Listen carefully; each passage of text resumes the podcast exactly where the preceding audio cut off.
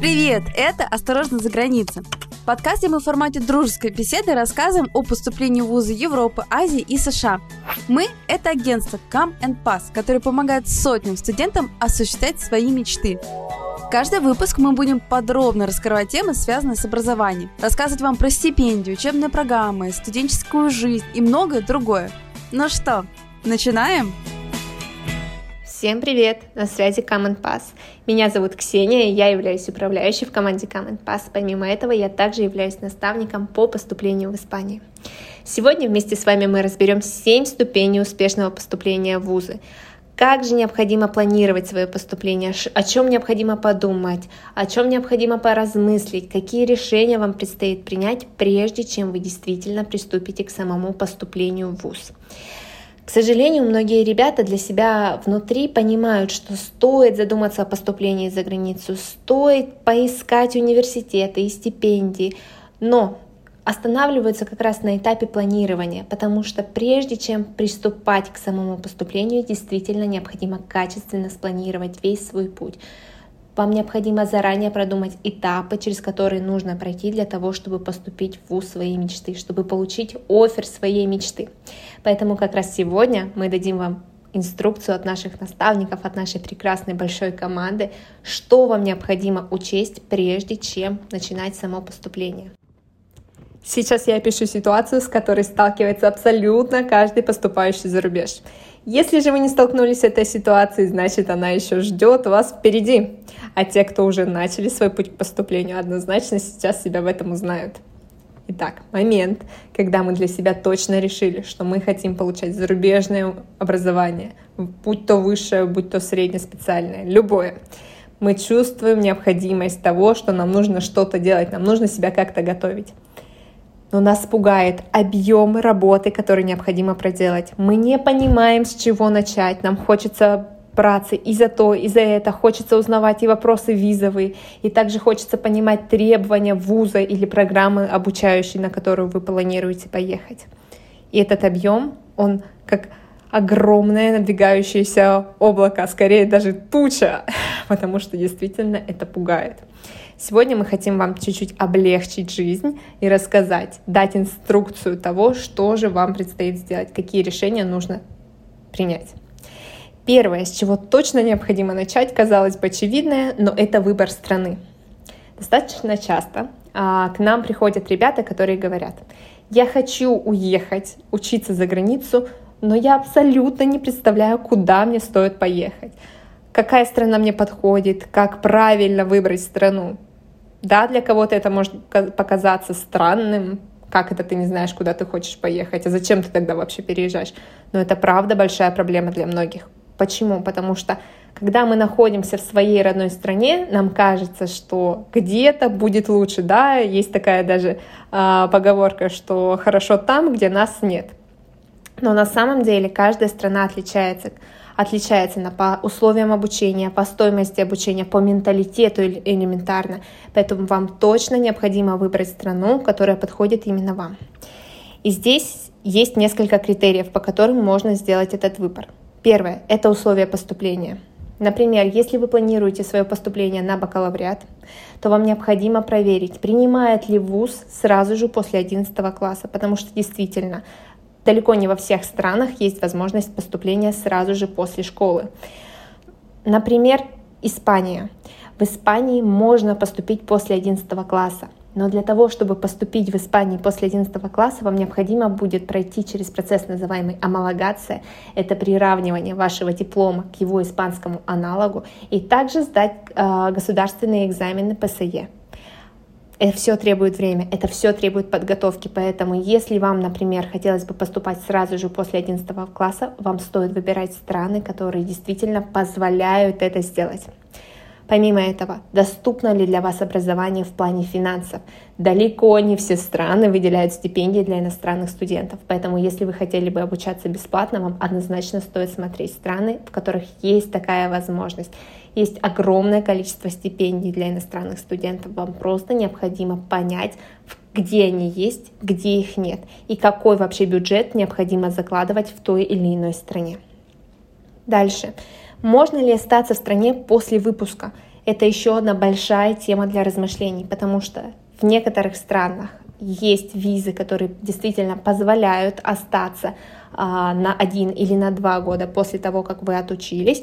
Есть же другие страны, которые не позволяют этого сделать, и после того, как вы закончили свое обучение, вам необходимо вернуться в вашу страну, либо искать другой способ нахождения, легального нахождения в стране.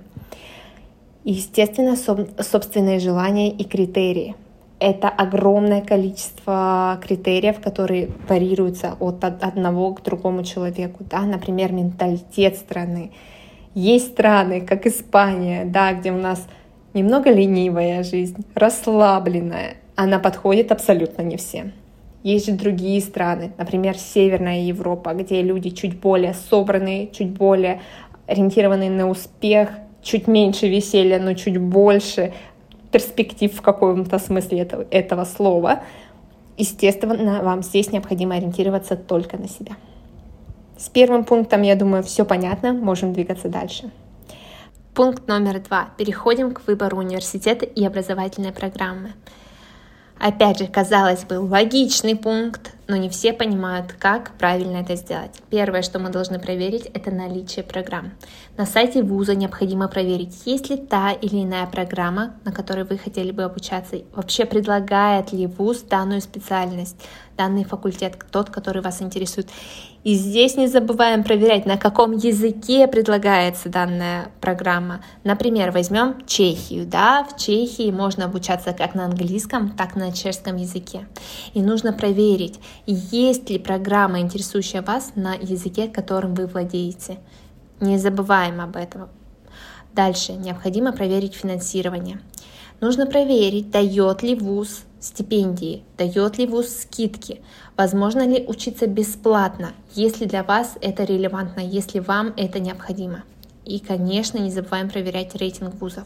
Существует огромное множество рейтингов, на которые можно ориентироваться. Очень важно, прежде чем ссылаться на какой-либо рейтинг, проверить, по каким критериям рейтинг составляет список вузов. Бывают рейтинги, устанавливающиеся на основании, допустим, трудоустройства студентов после окончания обучения. Есть рейтинги, которые основываются на отзывах студентов, которые уже учились в данном университете. Поэтому обязательно, прежде чем рассматривать тот или иной рейтинг, мы проверяем, на основании чего он был составлен. Пункт номер 3. Считаем бюджет, находим стипендии. Прежде чем начинать поступление в университет, конечно же, оцените свои финансовые возможности. Вам необходимо точно понимать, сколько вы готовы выделить на обучение, сколько вы готовы выделить на проживание. Казалось бы, да, страны Европы примерно одинаково стоят, но это совсем не так. Мы не можем сравнивать жизнь, например, в Швеции с жизнью в Португалии. Это абсолютно разные суммы, это абсолютно разные цифры. Но здесь важно понимать, что даже в самых дорогих странах Европы возможно найти стипендии. То есть вы можете выбрать, например, Данию, которая достаточно дорогая в плане проживания, например, и посмотреть, есть ли там стипендии, есть ли в вузе, который вас интересует, стипендии, финансирующие вашу специальность. И важно понимать, что не все стипендии финансируют граждан не Европейского Союза и даже граждан не этой страны. Проверяем условия. Здесь отдельно выделю свою любимую Испанию, страну, по которой я являюсь наставником. К сожалению, в Испании практически нет стипендий для иностранных студентов. Это всегда грустно, но я говорю всегда о том, что есть исключения. Например, недавно у нас был студент, который поступал в Испанию, в Политехнический университет Каталонии, и он получил стипендию, он поступил вместе со стипендией. Но, как я сказала ранее, стипендий не так много в нашей стране. Вообще, какие есть виды стипендий? Это государственная стипендия, выделяющаяся именно от государства, например, DSU, итальянская стипендия. Университетские стипендии, да, выделяющиеся именно университетом, либо именно факультетом. Такое тоже бывает. И сторонние, например, от фондов, от сторонних организаций. Необходимо смотреть, необходимо выбирать стипендии. Где искать стипендии? Можно их посмотреть с помощью специализированных сайтов, например, Study in Holland, либо Grants.com. Достаточно много сайтов, которые предлагают как раз на выбор разные стипендии.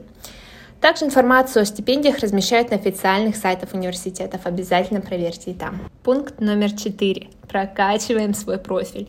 Я бы сказала, что это тот этап, про который чаще всего забывают студенты. Они либо забывают, либо недооценивают его. Что такое прокачка профиля? Прокачка профиля — это прохождение всевозможных дополнительных программ обучения, курсов, семинаров, участие в волонтерских программах, стажировки. Зачем это необходимо? А затем, что в большинстве случаев нам необходимо писать резюме, мотивационное письмо и рекомендации. Чем более обширный у вас опыт, тем больше вы можете указать в этих документах, тем интереснее вы будете для приемной комиссии. У нас есть даже отдельные консультации, которые мы проводим для наших студентов по тому, как же прокачать свой профиль. Бывает такое, что студенты приходят к нам, например, за 2 года до поступления именно для того, чтобы мы помогли им найти способы усиления их профиля, что они могут поделать в течение этих 2 лет для того, чтобы в глазах приемной комиссии они выглядели более выгодно, более интересными кандидатами. Например, что можно включить в прокачку профиля? Это, как я сказала ранее, волонтерские программы, стажировки, личные проекты, развитие каких-то личных историй, да, например, вы создаете какой-то свой мини-стартап, это все считается. Публикации в научных журналах. С публикациями в научных журналах все достаточно непросто, потому что, к сожалению, например, в российских вузах, в большинстве российских вузов, не будем здесь обобщать, не так часто преподаватели и кураторы программ вообще рассказывают о возможности публикаций в научных журналах и не рассказывают, что же вам вообще это даст.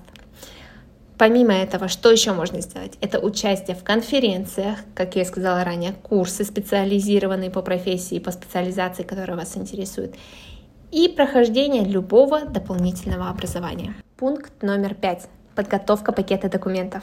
Это тот пункт, про который знают все. Но большинство людей не знают, что именно необходимо сделать, что именно необходимо подготовить. Во-первых, проверяем, есть ли у вас вступительные экзамены. Есть ли вступительные экзамены на программы, которые вас интересуют? Если это так, естественно, необходимо начать подготовку как можно ранее. Необходимо найти примеры экзаменов прошлых лет для того, чтобы на них потренироваться. Что касается документов, что необходимо сделать, что необходимо подготовить чаще всего? Первое. Это аттестат, диплом, выписка с оценками, документы, которые нужно заверить, возможно, их необходимо апостилировать, возможно, их необходимо легализовать в консульстве той или иной страны. Проверяем на сайте вузов. Если это не написано, уточняем у приемной комиссии, что именно необходимо сделать. Далее, мотивационное письмо. Мотивационное письмо пишется, как правило, в формате эссе. Здесь мы должны рассказать приемной комиссии, почему мы хотим поступать в данный вуз, на данную программу. И не забываем, что необходимо данным письмом показать, почему вы являетесь идеальным кандидатом. Далее, рекомендательные письма. Здесь нам необходимо определиться, во-первых, кто будет нашим рекомендателем. На что здесь стоит обращать внимание? Возможно, сама программа, сам сайт университета вам подскажут, кто должен быть вашим рекомендателем, потому что бывают профессиональные рекомендательные письма, а бывают академические. То есть нужно понять, что важно для приемной комиссии, на что они будут обращать внимание, когда будут изучать ваши рекомендательные письма. От чего вообще, каким образом стоит выбирать рекомендателей? Во-первых, по научной степени. Да? Чем выше научная степень человека, который вас рекомендует, тем, естественно, лучше для вас. Помимо этого, стоит подумать, какой человек, какой преподаватель, либо же какой ваш коллега, либо начальник имел с вами более близкую связь, кто может вас описать в наивыгодном свете для вас. Что касается рекомендательных писем, они имеют разные форматы, они могут иметь разную длину. Все это изучаем на сайте программы, либо же уточняем у приемной комиссии. Помимо этого, не забываем про языковые экзамены. Необходимо точно понимать, какие языковые экзамены требует та или иная программа. Потому что, например, по английскому языку у нас существует великое множество экзаменов, например, кембриджские экзамены, IELTS, TOEFL, и не все университеты принимают все виды экзаменов. Уточняем, не забываем уточнять. Резюме – один из самых важных документов. Это список всех ваших достижений, релевантных данной программе. Например, Если у вас есть огромный десятилетний опыт работы в той или иной сфере, и сфера это относится к программе, к специализации, на которую вы сейчас будете поступать, не стоит указывать, что, например, в 15-16 лет вы работали официантом. Указываем именно релевантный опыт. Данный документ должен подсветить все ваши достоинства и аккуратно скрыть все маленькие недостатки, которые приемная комиссия может увидеть вас как в кандидате. И, конечно, заполняем анкету поступающего. Тоже момент, про который почему-то некоторые студенты забывают. Эта анкета поступающего обязательно будет выфишена на сайте университета. В зависимости от программы и страны список документов, естественно, может меняться. Если вы поступаете на творческую специальность, то, скорее всего, у вас, например, будет портфолио. Про портфолио вообще необходимо записывать отдельный подкаст. Я уверена, что он у нас когда-нибудь будет, потому что это интересный документ. Это документ, который имеет в себе достаточно много подводных камней. Сейчас не будем на этом останавливаться. Пункт номер 6 будет сильно перекликаться с 5-м пунктом. Пункт номер 6, этап номер 6 – это сдача языкового экзамена. Когда вы выбрали страну, когда вы выбрали университет, необходимо внимательно ознакомиться с тем, какие существуют языковые требования, какой уровень языка, во-первых, требует программа и какие экзамены они принимают. Экзамены на знание языка можно сдать несколькими способами, например, онлайн, в центре сдачи экзаменов и в университете. Последний вариант – это внутренние экзамены по иностранному языку. Он распространен в Восточной Европе, также он практикуется в Испании, Австрии, Италии и в других странах. Это внутренний экзамен, который возможен в формате типа теста, либо же в формате интервью. К сожалению, сейчас в России нельзя сдать экзамены IELTS, TOEFL, также нельзя сдать кембриджские экзамены. Но вы можете сдать, например, Duolingo. Его принимают больше 1900 вузов по всему миру. Проверить, есть ли ваше заведение в этом списке, можно на официальном сайте данного экзамена. Это то, что сейчас достаточно сильно спасает всех студентов, планирующих поступать в университеты за рубежом. 7, завершающий, но не менее важный пункт. Подаем документы и продолжаем работу. Да, действительно, это завершающий этап и, наверное, самый волнительный этап, потому что здесь мы должны предварительно изучить, каким образом необходимо подать документы. Есть страны, в которые документы подаются через единый портал, есть же другие страны, где документы продаются исключительно в каждый вуз индивидуально. Зависит все от того, куда вы поступаете и на какой уровень образования вы поступаете. Как правило, вузы направляют ответ о вашем зачислении, о вашем принятии в виде бумажного или электронного письма.